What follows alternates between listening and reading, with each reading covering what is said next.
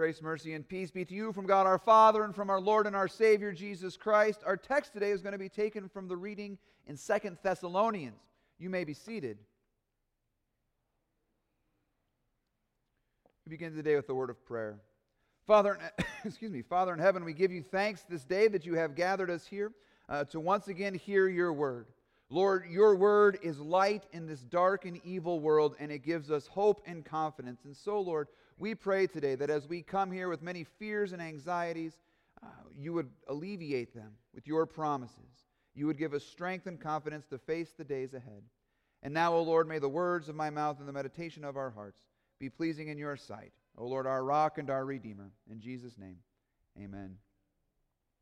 I always look forward to this time of year on the church calendar. I don't know if you are aware of this, but we are in the last three weeks of the church year. And that's just before Advent. Advent will start the new church calendar and we'll make our preparations uh, for Christmas. But I love this time of year because we talk about in the readings one of my favorite topics in the church and in, in our theology, and that is the, the, the teaching on the second coming of Christ. And we're going to talk about the end of all things. And this is just such a wonderful and exciting topic. If we think of the year in light of the Apostles' Creed, our focus for the next three weeks will be uh, that idea we talk about in the Creed that Jesus is coming again to judge both the living and the dead.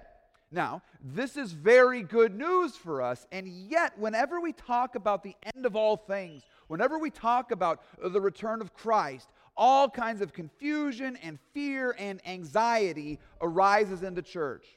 Everybody wants to know how close is it? When is he coming? How do we know when he's going to get here? What are the signs we should be looking for to see whether or not Jesus is arising, uh, arriving soon? And now, what happens when this sort of thing comes up is that the Christian publishing industry gets very excited and they make lots of money by selling all kinds of Bible prophecy charts and books with all kinds of speculations about signs and wonders. It's not too long ago that we had that left behind craze. I don't know if you remember those books, uh, these sort of science fiction novels that used a really bad theological view of the end to sell a lot of books. I mean, I'm sure it was great science fiction, but we've got to be very careful when we start turning God's word in, and his promises into a science fiction novel. That can be a little misguided, I think. If it sounds like I've grown overly cynical about this, it's probably because I have. I'm kind of cynical about the whole thing. It seems to me that a lot of our talk about the end of all things has become remarkably sensationalistic, and uh, much of it capitalizes on the fears of the saints. So, what I want to do for the next couple of weeks here is I want for us to talk about what do the scriptures actually say about the return of Christ? How do the scriptures actually prepare us for Christ's return? And so, what we're going to do this week is we're going to talk about some of the things that we as the church are going to have to face before Christ comes again. Then next week, we'll talk about what we should do while we're waiting for him to come. And then finally, the last week, we'll talk about what it is we're actually waiting for. And what I think we're going to find throughout this series that while we're waiting for the end, we as Christians have a great deal of hope. And what we find in the scriptures is going to take what's in our heart and fills us with fear and replace it with joy and with, with uh, hope, as I said. For you see, the return of Christ is nothing to fear for you who have been baptized into his name. It is good news. For the one who comes to judge the living and the dead is the very one who was crucified for you and rose again for you and has promised you everlasting life.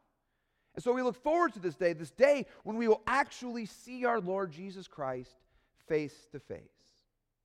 But now here's what happens we have this great hope, we have this great anticipation, but as we wait, and it seems like we've been waiting an awfully long time, uh, that waiting, that, uh, that anticipation uh, turns to anxiety. And anxiety always has alongside it false teachings. There's always a false teacher out there who wants to come along and capitalize on your anxiety. And this is exactly what was happening in the church in Thessalonica.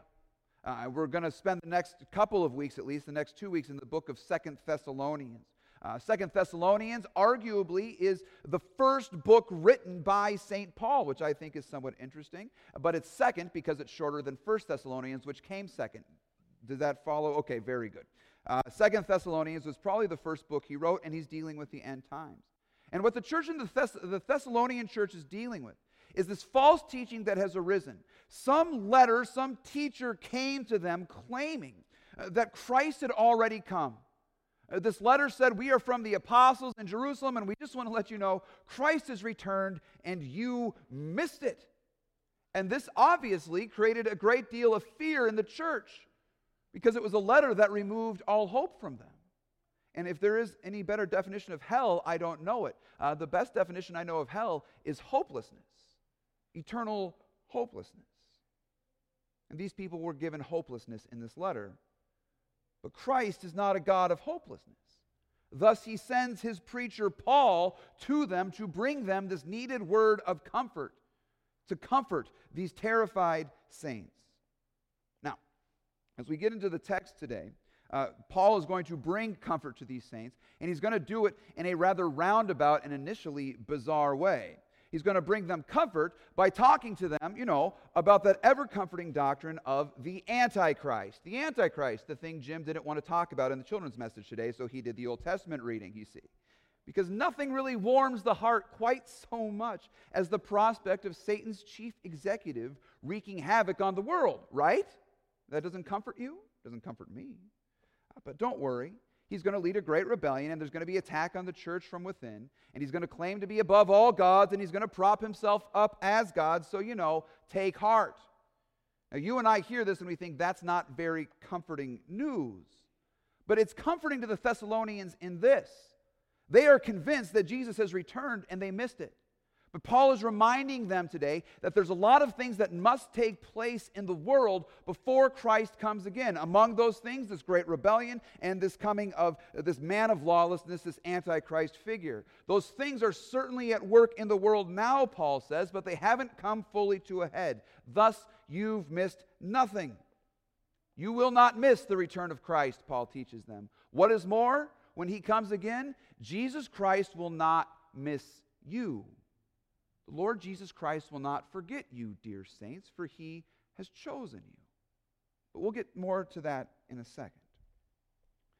Right now, I want to talk a little bit about this whole idea of the man of lawlessness that's spoken of here, this, this Antichrist, because here is really where all of this strange speculation uh, comes to the fore. Because you hear about this Antichrist, and Paul is very vague about it. And since he's vague about it, all of us start saying to ourselves, well, let's figure out who it is. So what we do is we get like a mathematical equation that's going to equal 666, and we find our favorite world leader that we hate the most, and we try and figure out how his name numerically equals 666, and therefore this is now the Antichrist, and I know how to fight against him. I won't vote for him, you see. Uh, and then we get all of these strange things. You start looking for signs and wonders and everything, trying to figure out who is the world leader who is going to be these Antichrist, and it gets very crazy. But we're going to set all the speculation aside and just say what the text says today. The truth of the matter is this there will one day arise some man of lawlessness, someone who will set themselves up against the word of God. And they will do this by undermining the law of God and undermining the gospel of God. They will work against the word of God. And in doing this, they will say that they are more right than what the Bible has to teach us. Now, we certainly see this spirit at work in the world right now. Think about how we're talking about the laws of creation, like, like with our body or with uh, the gift of marriage, or even talking about children in the womb. We don't talk about them the way the Word of God talks about them. We've redefined marriage, we've redefined humanity, we've redefined babies, we've redefined all of these things that are very, laid out, very clearly laid out for us in the text. Therefore, the law of creation the way God's designed the world right now, we see this, is certainly under assault. What is more, even the gospel itself, the good news that Jesus Christ died for the forgiveness of your sins, we see that this is under assault from within the church. The whole gospel is being redefined. Repentance and the forgiveness of sins are being redefined as acceptance and approval. Jesus doesn't need to die for sinners, he just needs to approve of them. No one's wrong in this world. Everyone is right. Everyone is okay, except, of course, the scriptures, except, of course, those who believe in the Word of God.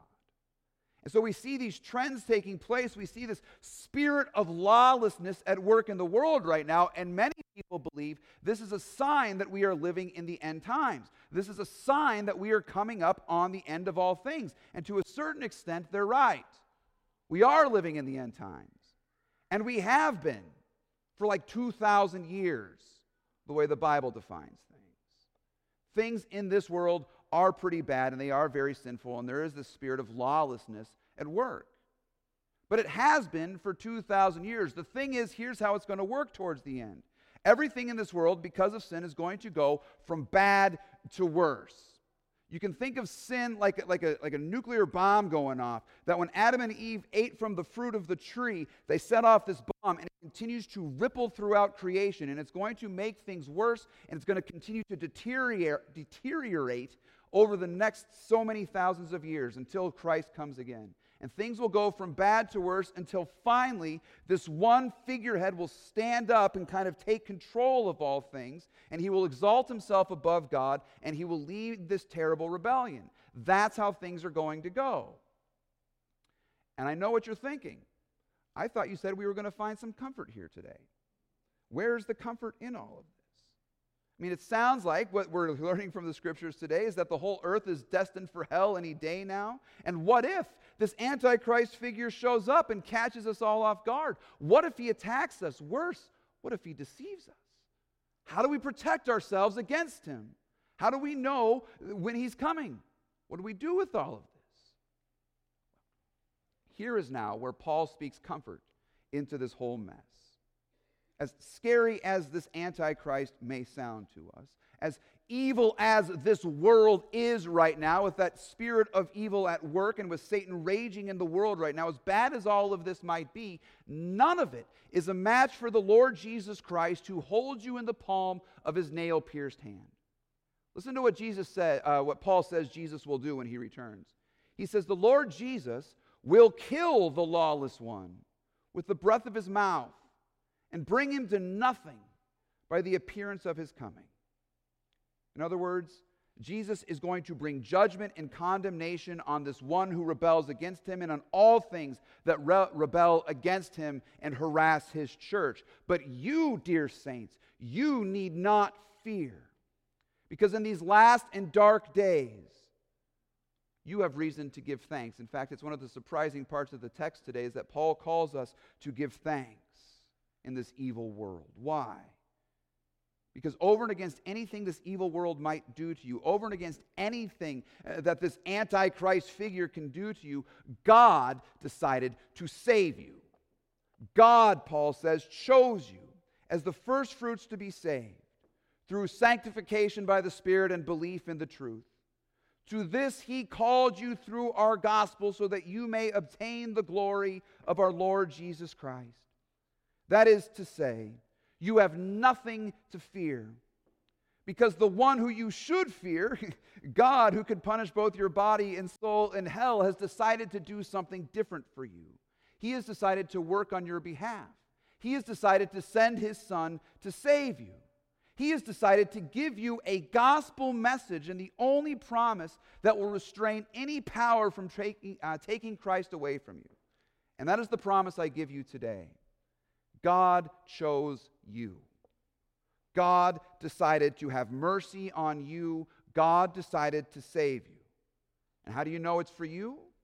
Because you're hearing it right now in the preaching of the gospel, the good news that Christ died for you, rose for you, and reigns over you in mercy. And now nothing in all of creation can separate you from the love of God that is yours in Christ Jesus. The reality is, everything in this world is going to go from bad to worse, but nothing that happens in this world is going to change God's decision to save you through Jesus Christ. Now, the reality is, if we want to take this world on on our own apart from Christ, if we want to try and conquer all the problems we're seeing in this world without Jesus and without trusting in His Word, we're going to fail because we are far too weak for the evil in this world. We're far too weak for what Satan is up to.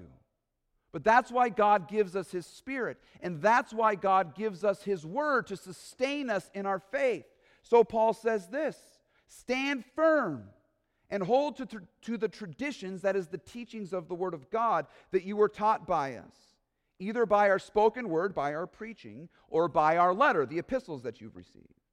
This is why, you guys, this whole hear, learn, care business that we talk about around here is not just some uh, sort of cliche church slogan that we have branded ourselves with. The idea of hearing God's word in worship, of learning God's word in Bible study, this is the very thing that will sustain us as we await for Christ's return.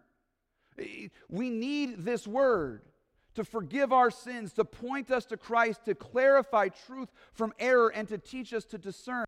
This is where God has promised to work for us, both in His Word that we hear and worship and that we study together in our Bible studies.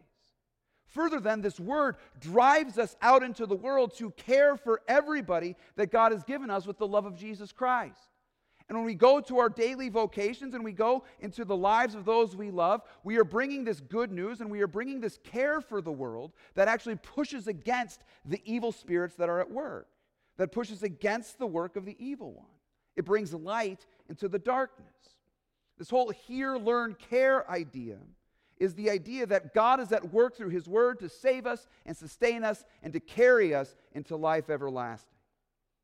And when you hear this word, what the word tells you is you have nothing left to fear. The reality is it's going to go from bad to worse. Satan will continue to rage. The Antichrist will come, but let the world attack. For you and I, we belong to the Lord Jesus Christ. He chose to save you, so Satan can't have you. He chose to forgive you, so the world cannot accuse you. He chose to purchase you with his blood and make you his own and bring you into everlasting righteousness and blessedness, so that nothing can remove you from him. So fear not, dear saints of God. God has decided to let nothing else have you. And now, as Paul writes, May our Lord Jesus Christ Himself and God our Father, who loved us and gave us eternal comfort and hope through grace, comfort your hearts and establish them in every good work and word. Amen. Let us pray. Almighty God, we know that there is evil at work in the world. We suffer this evil. We face this evil. And Lord, oftentimes we are even tempted to participate in this evil. And so we pray, O Lord, that you would sustain us by your word. Keep us faithful in hearing this word in worship, learning and studying it as we go into your scriptures. And help us, Lord, to be guided by this word to care for everybody in this world who has need of your promises. Lord, we pray uh, that your hand would continue to sustain us as you carry us into life everlasting when we will see you and your Son face to face. It's in Jesus' name we pray. Amen. Having heard the word of our Lord, I invite you to please